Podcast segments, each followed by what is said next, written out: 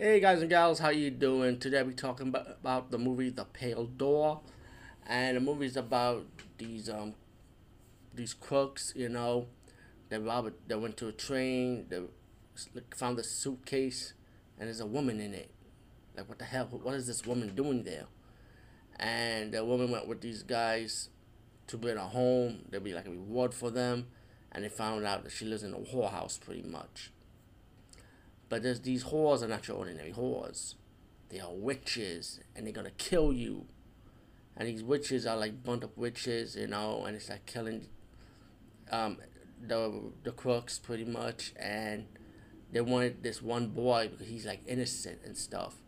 Um, there's a backstory with these witches, pretty much, and um, all in all, to fast forward, this movie, uh, this is an okay movie, man, but it's not like all that, you know. I just feel like this movie trying to be like Dusk Till Dawn, the original, but with witches instead instead of vampires. Um, like I said, it's okay movie. Had a little nice story to it. Um, the ending is alright though, but um, yeah, it's okay movie, man. I'm not saying it's any like great or anything you have to rush for, but I found myself enjoying for what it was, pretty much. Anyway, peace out and see you later, guys and gals.